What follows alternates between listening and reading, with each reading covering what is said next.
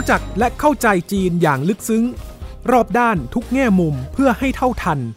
ในมองจีนมุมใหม่ โดยโสพิษหวังวิวัฒนา พบแขกรับเชิญกูรูผู้รอบรู้เรื่องจีน รองศาสตราจารย์วรศักดิ์มหัทโนบลอดีตผู้อำนวยการศูนย์จีนศึกษา จุฬาลงกรณ์มหาวิทยาลัย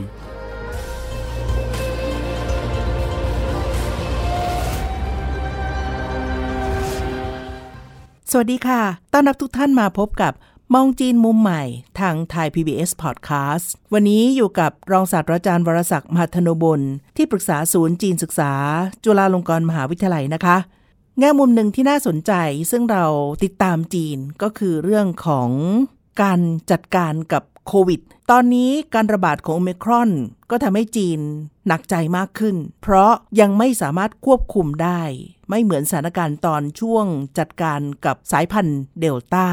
แล้วจีนก็เริ่มมาตรการใหม่คือล็อกดาวน์ ในหลาย ๆ พื้นที่อย่างเข้มข้นแล้วก็คุมเข้มงวดมากขึ้น ตามโจทย์ที่ทางรัฐบาลประกาศไว้ก็คือ จะทำให้โควิดเป็นศูนย์ค่ะ แต่พอมองในรายละเอียดแล้วก็พบว่าการจัดการ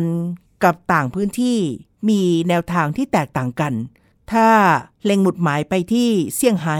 ซึ่งเป็นพื้นที่เศรษฐกิจใหญ่ของประเทศนะคะ ก็จะพบว่าก่อนหน้านี้ตอนที่รัฐบาลจีนล็อกดาวน์หลายพื้นที่อย่างเข้มข้น เรียกว่าจะร้อยเปอร์เซ็นต์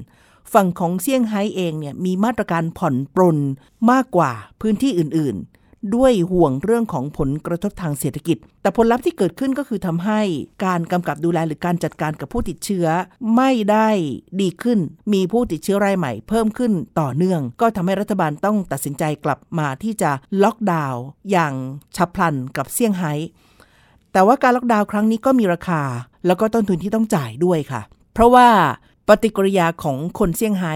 แตกต่าง ถ้าเปรียบเทียบ กับเหตุการณ์เมื่อแรกเกิดโควิด -19 ระบาดนะการล็อกดาวน์ปิดเมืองอู่ฮั่นทั้งเมือง ผู้คนให้ความยินยอมพร้อมใจ ให้ความร่วมมือกับรัฐบาล แล้วคนทั้งประเทศก็เอาใจช่วย จนกระทั่งเกิดเสียงแซ่สองอู่ฮั่นเจียโยอู่ฮั่นเจียโยเพื่อจะเอาใจช่วยให้ชาวอู่ฮั่นผ่านพ้นวิกฤตครั้งนั้นไปได้ แต่กรณีของที่เซี่ยงไฮ้รอบนี้ค่ะ มันต่างกันเพราะว่าเสียงของประชาชนชาวเซี่ยงไฮ้ที่ออกมานั้นไม่ได้เป็นการสนับสนุน ยินดีหรือยอมรับอย่างไม่มีเงื่อนไข แต่เป็นเสียงของการพร่ำบ่นแล้วก็เป็นเสียงของผู้คนที่ได้รับผลกระทบอย่างมากจากการตัดสินใจในครั้งนี้ สิ่งที่เกิดขึ้นก็ทำให้น่าสนใจค่ะว่าทำไมคนเซี่ยงไฮ้จึงมีความแตกต่างหรือทัศนะหรือความคิดที่มีต่อปัญหาที่เกิดขึ้นเนี่ยถึงต่างไป มันก็ต้องย้อนถอยกลับไปดูในประวัติศาสตร์นะคะว่าในความเป็นชาวเซี่ยงไฮ้ซึ่งเป็นพื้นที่พิเศษที่รัฐบาลปักหมุดวางหมายเอาไว้ให้เป็นพื้นที่เศรษฐกิจน้ำร่อง เปิดรับต่างชาติ เป็นพื้นที่ที่ชู เอื้อ ยืดหยุ่นต่อเรื่องของการลงทุนของต่างประเทศ และจะทำให้เป็นศูนย์กลางของเศรษฐกิจและการลงทุนดิจิทัลในอนาคตเนี่ยก็ได้หล่อหลอม หลายทศวรรษทำให้ชาวเซี่ยงไฮ้มีตัวตนที่แตกต่าง วันนี้ค่ะ เราจะมาคุยกันนะคะว่า ความเป็นชาวเซี่ยงไฮ้หรือว่าซังไฮเนสต่างจากคนจีนในพื้นที่อื่นอย่างไร และเขาอยู่ยังไงกับการจัดการโควิดของรัฐบาลในเวลานี้ค่ะ ครับ สวัสดีครับเซี่ยงไฮ้ถูกเปรียบเปรยว่าเหมือนเป็นปารีสแห่ง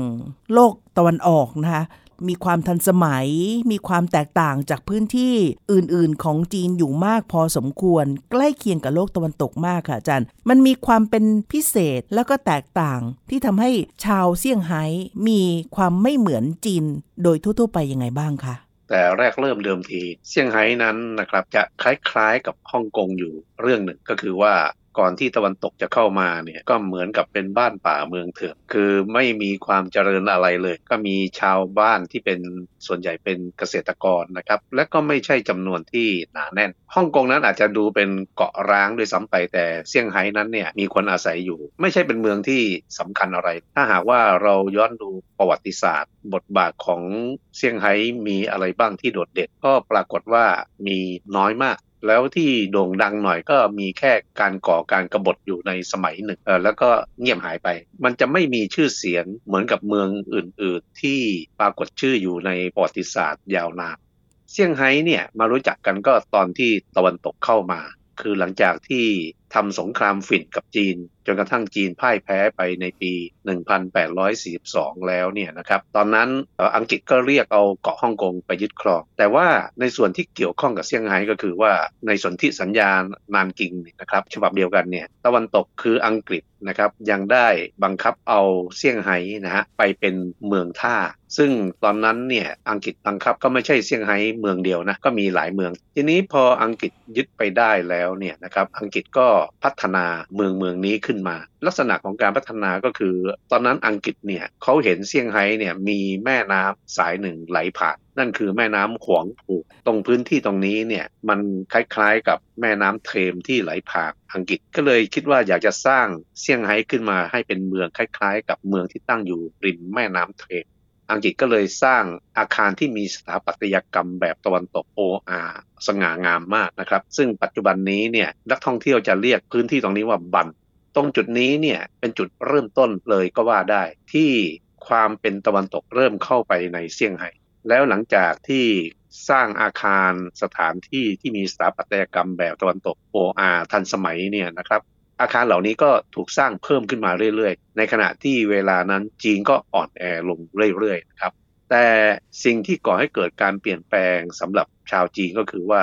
ส่วนหนึ่งก็คือชาวจีนที่เป็นคนพื้นเมืองเซี่ยงไฮ้อยู่แล้ว ก็คือหมายความว่าคนเซี่ยงไฮ้นั้นเขามีภาษาพูดอะไรของเขาเอง คือเป็นภาษาจีนเนี่ยก็เหมือนกับที่เรารู้จักว่าคนจีนก็มีคนจีนแต้จิ๋วคนกวางตุ้ง คนจีนฮักกาหรือจีนแค่อะไรทำนองนี้ ภาษาจีนของเซี่ยงไฮ้ก็เป็นอีกแบบ แต่พออังกฤษก่อร่างสร้างตัวให้กับเซี่ยงไฮ้เช่นนั้นเนี่ยต่อมาเนี่ยก็มีคนจีนที่อยู่นอกพื้นที่เข้ามาด้วย คนกลุ่มที่2เนี่ยนะครับพออยู่ไปนานๆก็กลมกลืนกลายเป็นคนเซี่ยงไฮ้ไป ความเจริญของตะวันตกเนี่ยได้แปลเปลี่ยนความรู้สึกนึกคิดของชาวจีน ที่อยู่ในเขตอาณานิคมของอังกฤษในเซี่ยงไฮ้นี้ กลายเป็นคนจีนที่ด้านหนึ่งก็รักษาความเป็นจีนของตนเองเอาไว้ แต่อีกด้านหนึ่งก็ได้เรียนรู้และปรับให้เข้ากับวัฒนธรรมตะวันตก คนเซี่ยงไฮ้เนี่ยจึงกลายเป็นคนจีนที่มี2บุคลิกภาพอีกตัวอย่างหนึ่งที่สะท้อนนิสัยใจคอของคนเชียงไฮ้ก็คือ ครั้งหนึ่งเนี่ยนะครับ ตอนที่ตะวันตกมายึดครองเซี่ยงไฮ้อยู่นั้น มีฝรั่งนายหนึ่งเขาก็เป็นเจ้าของตึกที่ว่านี้ก็คือในส่วนที่อยู่ที่บันแต่หลังจากที่พรรคคอมมิวนิสต์จีนยึดอำนาจในปี 1949 ไปแล้วเนี่ยฝรั่งรายนี้ก็ หนีกลับไปนะครับไม่เคยกลับมาอีกเลย จนกระทั่งถึงทศวรรษ 1990 รัฐบาลจีนก็ประกาศให้คนที่เคยเป็นเจ้าของตึกนี้เนี่ยถ้าหากว่ามาแสดงตนพร้อมกับหลักฐานว่าเคยเป็นเจ้าของมาก่อน รัฐบาลก็จะคืนสิทธิในการใช้ตึกนั้นให้ ปรากฏว่าฝรั่งรายนี้เขาก็มา แสดงตนนะครับ แต่เขาบอกว่าเขาไม่มีหลักฐานอะไรที่เป็นเอกสารเหลืออยู่เลย ที่มาเนี่ยเพราะว่าเขาเนี่ยก่อนที่เขาจะหนีออกจากเซี่ยงไฮ้ไปนี่เขาได้ฝากกุญแจของตึกทั้งพวงนะครับให้กับคนรับใช้ชาวจีนคนหนึ่ง เขาเชื่อว่าถ้าเกิดตามตัวชาวจีนคนนี้ได้เนี่ยแล้วกุญแจนั้นยังอยู่ เขาก็สามารถพิสูจน์ได้ ก็ปรากฏว่าไปตามตัวจนเจอ ซึ่งตอนนั้นเนี่ยชายจีนคนนี้ก็อยู่ในวัยกลางคนแล้วคือมีอายุมากแล้ว ปรากฏว่าทั้งสองเจอกันนั้นเขาก็ดีใจมากนะครับเพราะเป็นนายเก่านะครับ มาเจอกับลูกน้องเก่า ในที่สุดพอรู้ความแล้วเนี่ยปรากฏว่าชายจีนคนนี้ก็ยังรักษาพวงกุญแจนั้นเอาไว้ แล้วก็การพิสูจน์ก็เกิดขึ้น โดยการที่ชายจีนคนนี้เนี่ยเขาจะจำได้หมดว่ากุญแจดอกไหนไขประตูบานไหน ปรากฏว่าเขา ไขได้ถูกต้องหมดทุกบานพวงกุญแจนั้นก็เลยกลายเป็นหลักฐานสำคัญที่ทำให้ฝรั่งนายนั้นเนี่ยได้มีสิทธิ์ในตึกของตัวเอง อันนี้ก็เป็นตัวอย่างที่สะท้อนถึงอุปนิสัยใจคอของคนเซี่ยงไฮ้เป็นคนที่ เข้าใจในวัฒนธรรมตะวันตก แต่ก็รักษาวัฒนธรรมจีนของความซื่อสัตย์เอาไว้ การรักษาพวงกุญแจนั้น อาจจะเรียกได้ว่าเป็นการระลึกถึงนายเก่าอะไรก็แล้วแต่ แต่พอเวลาหนึ่งที่นายเก่ากลับมาเนี่ยเขาก็ใช้ความซื่อสัตย์นี้มาช่วยให้นายเก่าของเขาเนี่ยได้สิ่งนั้นคืนมานะครับ อันนี้ก็เป็นเสน่ห์เรื่องหนึ่งของคนเซี่ยงไฮ้ มีคำเปรียบเปรยค่ะค่ะว่าสำหรับเมืองจีนเนี่ยฉายภาพสองเมืองนั้นแตกต่างกันเลย ถ้าเทียบว่าเสา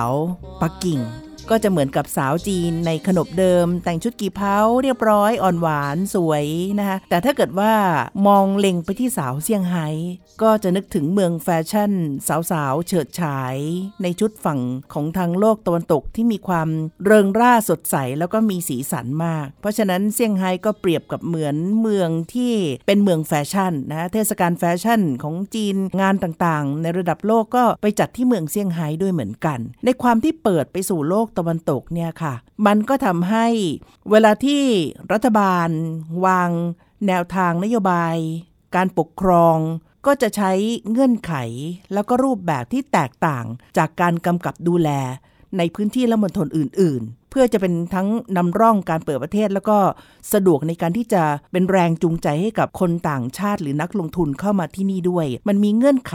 ประกอบตรงนี้ยังไงบ้างคะอาจารย์ ถ้าเราใช้คำว่าตะวันตกเป็นความทันสมัย เซี่ยงไฮ้ก็เป็นอย่างเช่นที่คุณโสภิตว่ามานะครับ แต่ว่ามันมันไม่มีเฉพาะเรื่องของแฟชั่นนะเรื่องหนึ่งที่ความเป็นตะวันตกมีความโดดเด่นอยู่ในเซี่ยงไฮ้อย่างมากเลย ตั้งแต่ยุคอาณานิคมเนี่ยเออนั่นก็คืออุตสาหกรรมบันเทิงอ่านะครับใช่เออเซี่ยงไฮ้เนี่ยยังมีอีกฉายาหนึ่งนะครับว่าเป็นฮอลลีวูดของประเทศจีนคือเป็นเมืองที่มีการสร้างหนังขึ้นมามากมาย แล้วมีดารานักแสดงนะฮะมากระจุกตัวอยู่ที่นี่ ผู้สร้างหนังก็มากระจุกตัวอยู่ที่นี่ ดาราหลายคนเนี่ยต่อมาก็มีชื่อเสียงแล้วก็ก็เหมือนกับคล้ายๆ กับฮอลลีวูดเออบางคนก็มีปัญหาเรื่องความรักให้เล่าขานกันเออแต่ผมคิดว่ามีบุคคลคนหนึ่งเนี่ยที่มีชื่อเสียงมาก และมีอำนาจในทางการเมืองนะก็เคยเป็นนักแสดงในเซี่ยงไฮ้มาก่อน นั่นคือมาดามเจียงชิงอ่าเอ่ออดีตภรรยาของท่านประธานเหมาเธอก็เคยเป็นนักแสดงอยู่ที่เซี่ยงไฮ้มาก่อน มันก็เลยขับเน้นให้เซี่ยงไฮ้เนี่ยมีความแตกต่างไปจากพื้นที่อื่น ๆ ของจีนไปในตัวด้วย คนเซี่ยงไฮ้นั้น นอกจากจะดำรงความเป็นจีนแล้วก็ยังมีความคิดความอ่านอะไรที่เป็นออกไปในทางตะวันตกอยู่ด้วยนะฮะแล้วจนกระทั่ง ไอ้บุคลิกภาพอย่างนี้เนี่ยทำให้เอ่อนักวิชาการด้านจีนศึกษาเนี่ยเขาเรียกลักษณะอย่างนี้ของคนเซี่ยงไฮ้ว่าความเป็นเซี่ยงไฮ้หรือซ่างไฮ้เนสอืมเราอาจจะเรียกแบบที่เราคุ้นเคยว่าเซี่ยงไฮ้เนสอาจารย์ขยายความได้ไหมคะ ในความเป็นสร้างไห่เนสเนี่ยมันแตกต่างยังไง หรือมันมีอะไรที่โดดเด่นพอเห็นปุ๊บแล้วก็รู้เลย ใช่เลย นี่เลยที่ไม่เหมือนกับจีนโดยครับทั่วไป เอาเรื่องง่าย ๆ ใกล้ตัวเนี่ยคนเซี่ยงไฮ้นี้นอกจากจะรู้จักอาหารจีนเป็นปกติแล้วเขายังรู้จักอาหารตะวันตก อาจจะรับประทานเป็นหรืออาจจะทำเป็นแต่ประเด็นก็คือว่าเขาเขาไม่เพียงแต่สัมผัสในเรื่องของอาหารอย่างนี้เท่านั้นนะครับ แม้แต่อากับกิริยาหรือมารยาทในการรับประทานอาหารแบบตะวันตกเนี่ยคนเซี่ยงไฮ้เขาก็รับมาด้วย เวลารับประทานอาหารนั้น ถ้าเขาอยู่กันในหมู่ของคนจีนด้วยกันเองเนี่ยหรือภายในครอบครัวแล้วเนี่ยคนเซี่ยงไฮ้ก็อาจจะใช้ตะเกียบเหมือนกับคนจีนทั่วๆไป แต่ว่าก็มีบางวาระบางโอกาสที่เขาจะรับประทานอาหารแบบตะวันตก ที่จะต้องใช้มีดกับซ่อม ตอนที่เขาเป็นอย่างนี้เนี่ยนะครับก็เป็นที่รู้กันในหมู่ชาวจีนเป็นเรื่องปกติ ในแง่ของ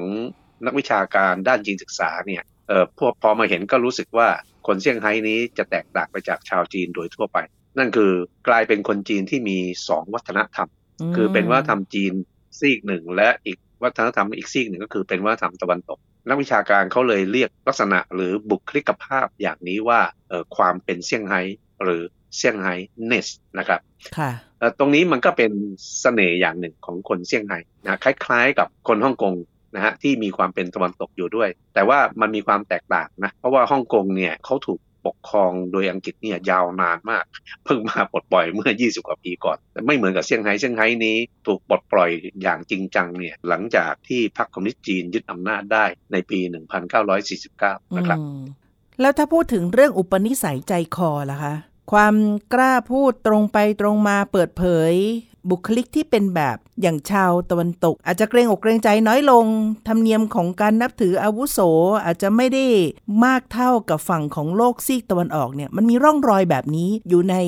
วิถีชีวิตแล้วก็ความคิดความเชื่อของคนเซี่ยงไฮ้ที่ผ่านช่วงเวลาตอนนั้นมายังไงบ้างคะเอาเฉพาะประสบการณ์ตรงของผม ครั้งหนึ่งผมไปราชการที่เซี่ยงไฮ้นะครับ เราก็ได้ล่ามชาวเซี่ยงไฮ้ซึ่งเป็นน้องผู้หญิง ยังสาวเพิ่งจบปริญญาตรีมา น้องเขาก็จบเอกภาษาอังกฤษ ก็คือหมายความว่าใช้ภาษาอังกฤษได้ดี เราก็เลยไหว้วานให้เขามาเป็นล่ามครั้งหนึ่งนะครับที่เราจะต้องไปพบกับเจ้าหน้าที่เป็นสถานกงสุลของญี่ปุ่นในเซี่ยงไฮ้นะครับ ทีนี้ทางกงสุลญี่ปุ่นนั้นเขาก็เอาเจ้าหน้าที่ ของกงสุลเนี่ยนะครับเป็นเด็กหนุ่มชาวญี่ปุ่น ดูแล้วยังหนุ่มมากคือคล้ายกับก็เพิ่งจบออกมากับมาต้อนรับแล้วก็ดูแลพวกเราธรรมเนียมที่ผมเจอโดยทั่วไปก็คือ คนเป็นล่ามนั้นก็จะแนะนำตัวผมให้กับบุคคลที่เราไปพบ แล้วเขาก็แนะนำบุคคลที่เราไปพบมาให้เราได้รู้จักอะไรอย่างนี้ แต่ว่าสาวเซี่ยงไฮ้คนนี้เธอไม่ได้ทำแบบปกติเธอก็ทำตามแบบคนสาวเซี่ยงไฮ้ทั่วไป คือพอเจอทักทายกัน พูดคุยกันไม่กี่คำเธอก็พูดกับหนุ่ม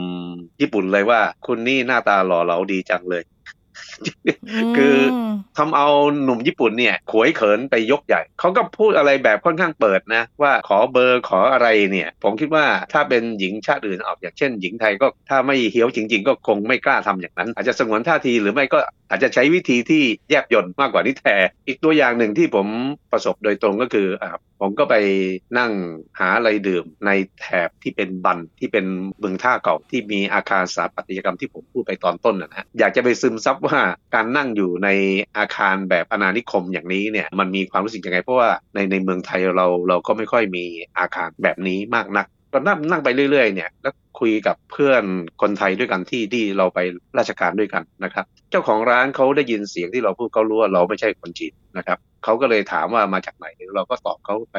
ว่ามาจากประเทศไทย เท่านั้นแหละเจ้าของร้านซึ่งเป็นสุภาพสตรีเนี่ยเธอก็ดีใจมากว่าจริงเหรอมาจากเมืองไทย เธอก็บอกว่าเธอเคยมาเมืองไทยนะ เธอชอบสิ่งนี้มาก พร้อมกันนั้น เธอก็เอากระดิ่งที่เขาแขวนอยู่ใต้หลังคาโบสถ์ดังกุ้งกิ้งกุ้งกิ้งนะครับมาให้ผมดู เธอไอ้เธอบอกว่าเธอต้องการกระดิ่งนี้อย่างมากเลยเธอซื้อมาแค่อันเดียว เธอก็อยากจะได้หลาย ๆ อันนะครับ เมื่อผมกลับไปถึงเมืองไทยแล้วช่วยซื้อส่งมาให้เธอได้ไหมนะครับ เมื่อเธอได้รับแล้วเธอก็จะโอนเงินอะไรให้ คือไอ้นี้เป็นวิธีคิดแบบตะวันตกนะครับคุณโสภิต มันเหมือนกับว่าเออถ้าเราเป็นคนตะวันออกนะเราจะรู้สึกว่าเอ้ยอยู่ๆคุณเพิ่งรู้จักฉันเนี่ย คุณก็มาฝากให้ฉันซื้อของโดยที่ไม่ไม่ให้ไม่ให้เงินมาล่วงหน้า เราจะรู้สึกว่าเออไม่ค่อยสบายใจหรือไม่ค่อยไว้วางใจใช่ไหมครับแต่ว่าเธอไม่ได้คิดอย่างนี้เธอคิดแบบคนตะวันตกไงก็คือสั่งซื้อของเมื่อของมาเธอก็จะจ่ายเงิน คือไอ้นี้เป็นเรื่องของเครดิต หรือความซื่อสัตย์คือตอนนั้นเราก็คิดแบบคนไทยนะก็กลัวๆก็ไม่ไม่ไม่ไม่ได้รับปากอะไร แต่หลังจากวันนั้นไปเนี่ยผมก็ถามคนไทยที่อยู่ในเซี่ยงไฮ้เนี่ยหลาย ๆ คนก็บอกผมว่าอันนี้เป็นเรื่องปกติของคนเซี่ยงไฮ้นะถ้าเป็นคนจีนในที่อื่นๆเขาก็จะมีความคิดคล้ายๆคนไทย ว่าจะฝากซื้อของโดยไม่เอาเงินมาให้เนี่ยเขาก็จะไม่ค่อยวางวางใจเท่าไหร่นะครับแต่ถ้ากับคนเซี่ยงไฮ้แล้วเนี่ยเขาเขาจะไม่เป็นอย่างนั้น คือมันเหมือนกับว่าเขาถูกสอนมาให้เป็นแบบนี้ แล้วคนที่สอนเขาก็คือพวกตะวันตก แต่ผมต้องบอกคุณโสภิตด้วยนะครับว่าไอ้ประสบการณ์ตรงของผมเนี่ยมันมันเกิดขึ้นในช่วงทศวรรษ 1990 นะครับ ปัจจุบันนี้เซี่ยงไฮ้เจริญไปมาก แล้วมีคนจากชนบทไปใช้แรงงานก็ดี หรือว่าไปทำงานในเซี่ยงไฮ้ก็มากนะ ฉะนั้นอุปนิสัยใจคออย่างที่ผมเล่ามาจะมีการเปลี่ยนแปลงมากน้อยแค่ไหน ไม่อาจทราบได้นะครับ แต่ว่าเท่าที่ผมดูดูพบผมก็ไปทุกปีนะ ก็ยังเห็นว่าถ้าเป็นคนพื้นเมืองเซี่ยงไฮ้จริงๆเนี่ยเขาก็ยังคงเป็นอย่างนั้น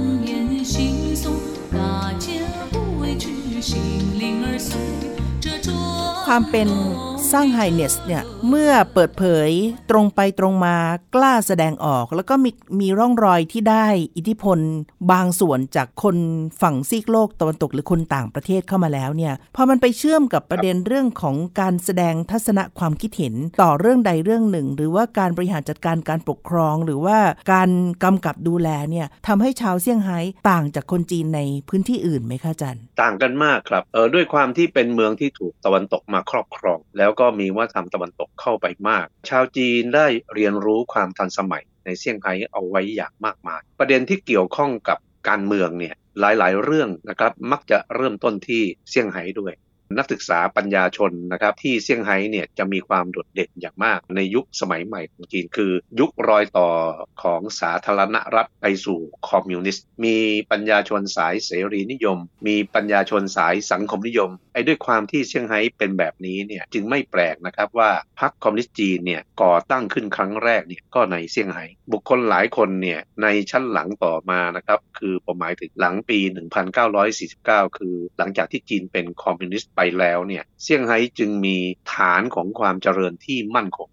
แล้วก็พรรคคอมมิวนิสต์จีนก็นำมาใช้ประโยชน์ใครก็ตามเนี่ยที่ได้มาเป็นผู้ปกครองเมืองเซี่ยงไฮ้ก็เป็นอันแน่ใจได้ว่าบุคคลคนนั้นเนี่ยอาจจะได้กลายเป็นผู้นำในระดับชาติ โดยเฉพาะ ผู้นำจีนคอมมิวนิสต์ในยุคปัจจุบันเนี่ยนะครับ เช่น เจียงเจ๋อหมิน หูจินเทาเรื่อยมาจนถึงสีจิ้นผิงเนี่ย แต่ละคนเนี่ยจะต้องผ่านการเป็นผู้บริหารหรือผู้ปกครองสูงสุดในเซี่ยงไฮ้มาก่อน คือมันมันก็เลยกลายเป็นสัญลักษณ์ว่าใครก็ตามเนี่ยถ้าได้มา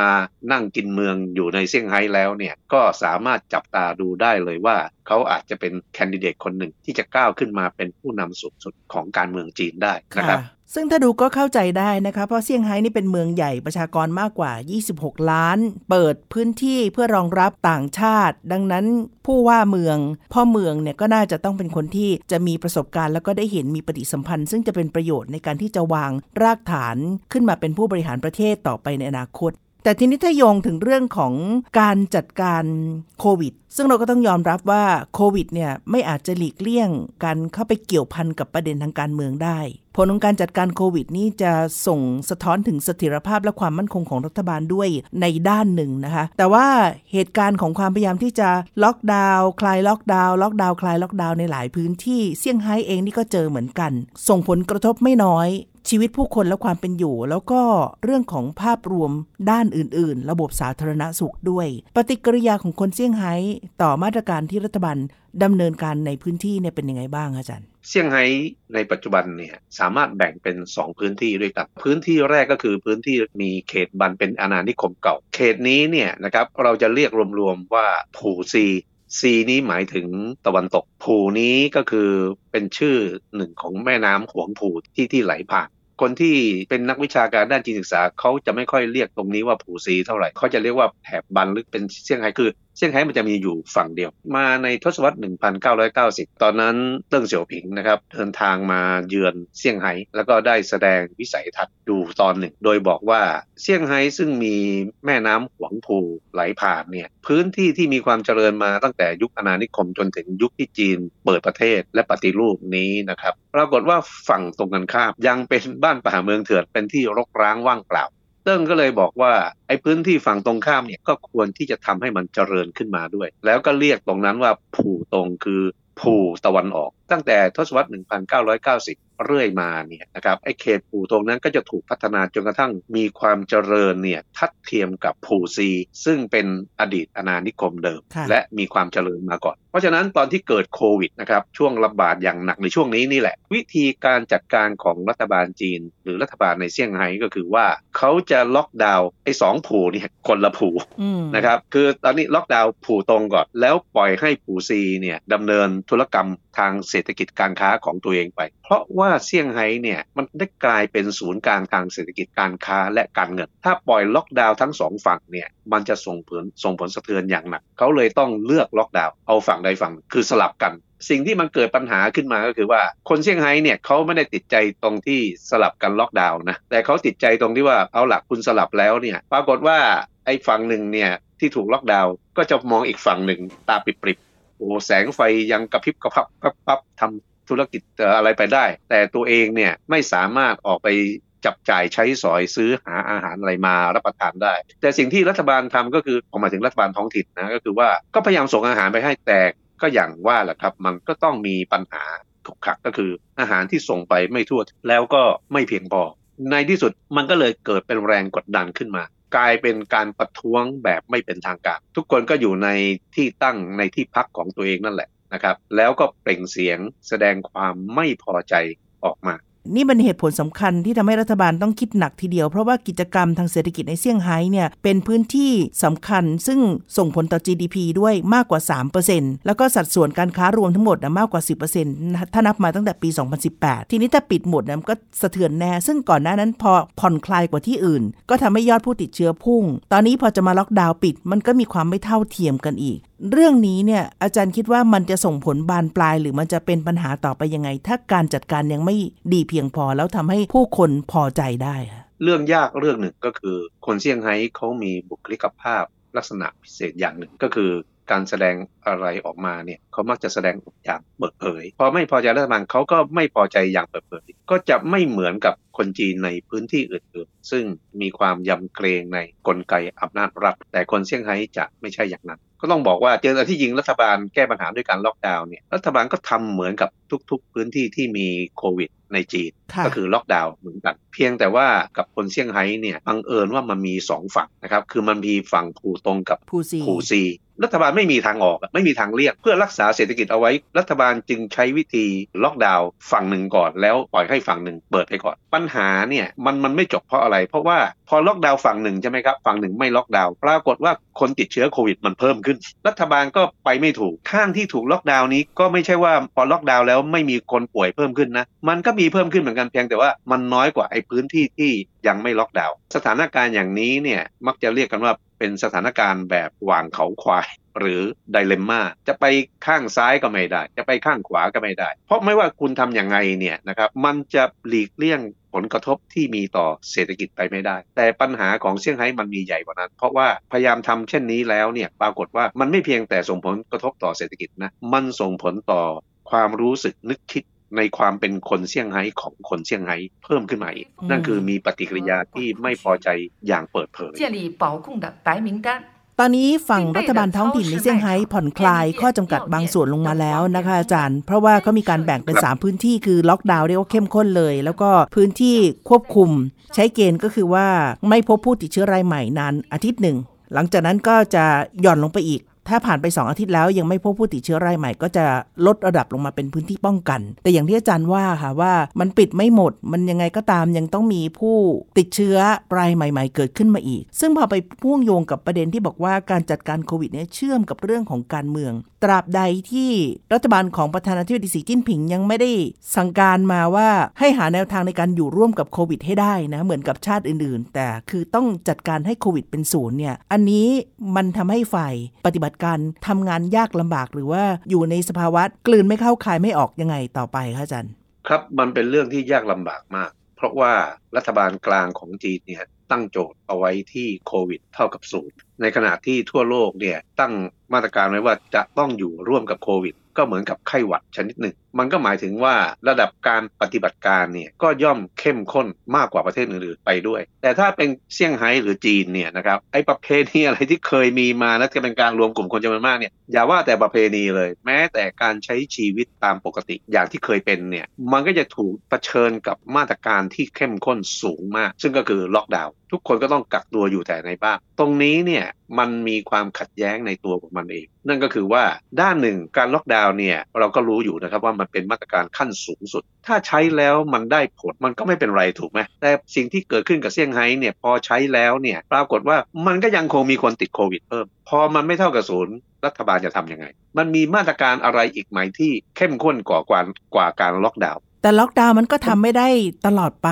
โดยเฉพาะในพื้นที่เศรษฐกิจอย่างเซี่ยงไฮ้ซึ่งกระทบมาก ๆ เพราะว่าขนาดมันใหญ่กว่าพื้นที่อื่นด้วยใช่ไหมอาจารย์ ใช่ใช่ครับ ล็อกดาวน์เนี่ยก็คือเป็นมาตรการที่สูงสุดเท่าที่เรารู้จักในตอนนี้นะครับ ก็ยังมิวายยังมีคนติดโควิดอะสถานการณ์ที่ย่ำแย่ในตอนนี้ของเซี่ยงไฮ้ก็คืออะไร เตียงมันไม่พอรองรับผู้ป่วยผู้ติดเชื้อนะครับจนกระทั่งต้องไปใช้พื้นที่ของห้างสรรพสินค้ามันคือห้างก็โดนปิดใช่ไหมครับค่ะเออรัฐบาลก็เลยขอใช้พื้นที่ชั่วคราวมารองรับผู้ป่วยถึงกับขนาดระดมแพทย์จากมณฑลพื้นที่อื่น ๆ ให้มาช่วย ปกติแล้วเราจะเข้าใจว่าล็อกดาวน์เพื่อไม่ให้เชื้อโควิดมันแพร่เชื้อถูกนะครับ ปรากฏว่าพอล็อกดาวน์แล้วเนี่ยคนป่วยโรคอื่น ๆ ซึ่งจะต้องไปพบแพทย์อะก็ไม่สามารถไปพบแพทย์ได้ มันก็เลยส่งผลกระทบต่อผู้ป่วยอื่น ๆ ที่ไม่ใช่ป่วยโดยโควิด อันนี้ก็เป็นปัญหาหนึ่ง ซึ่งมันทำให้เห็นว่ารัฐบาลท้องถิ่นของเซี่ยงไฮ้เนี่ยตอนที่ประกาศมาตรการเช่นนี้เนี่ยนะครับไม่รอบคอบไม่รอบด้านคือไม่เปิดช่องให้กับคนป่วยอื่น ๆ ด้วย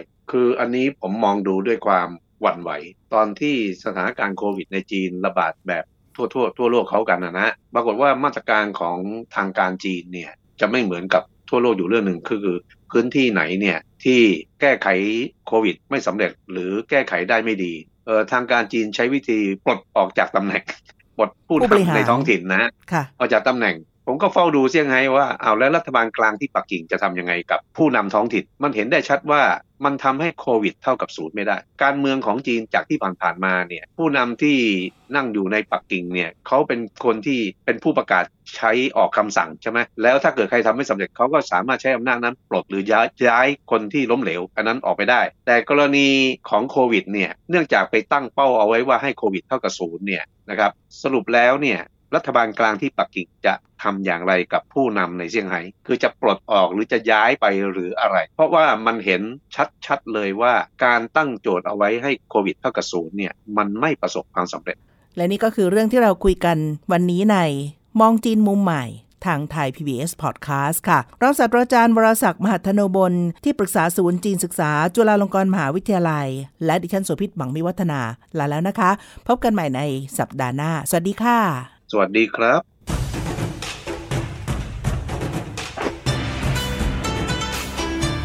ติดตามฟังรายการ มองจีนมุมใหม่ ได้ทางเว็บไซต์และแอปพลิเคชันไทย PBS Podcast กดติดตามสื่อสังคมออนไลน์ ทั้ง Facebook Twitter Instagram และ YouTube ไทย PBS Podcast